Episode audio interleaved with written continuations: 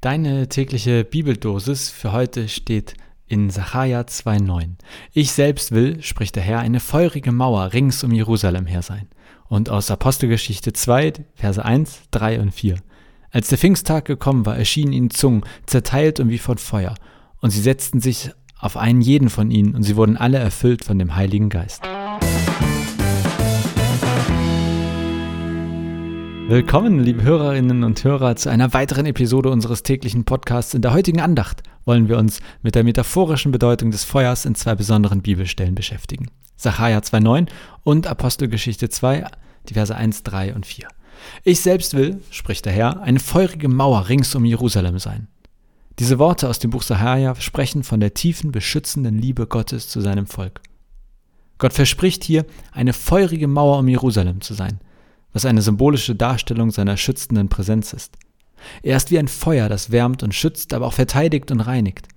Wie eine Mauer aus Feuer kann nichts und niemand uns von seiner Liebe trennen. Dann haben wir die zweite Schriftstelle aus der Apostelgeschichte. Als der Pfingsttag gekommen war, erschienen ihnen Zungen, zerteilt und wie von Feuer, und setzten sich auf einen jeden von ihnen. Und sie wurden alle erfüllt von dem Heiligen Geist. Hier erleben wir ein anderes Bild von Feuer, es ist nicht mehr nur ein Schutzschild, sondern auch eine Quelle der Inspiration, ein Mittel zur Transformation. Der Heilige Geist, dargestellt als, aus, dargestellt als Feuerzungen, kam zu den Jüngern und füllte sie mit der Fähigkeit, Gottes Botschaft zu verkünden. In beiden Fällen ist das Feuer ein kraftvolles Symbol. Es ist Gottes schützende Präsenz, die uns in schwierigen Zeiten umgibt und bewahrt. Gleichzeitig ist es auch die transformative Kraft des Heiligen Geistes, die uns befähigt, mutig zu handeln und Gottes Botschaft in der Welt zu verkünden.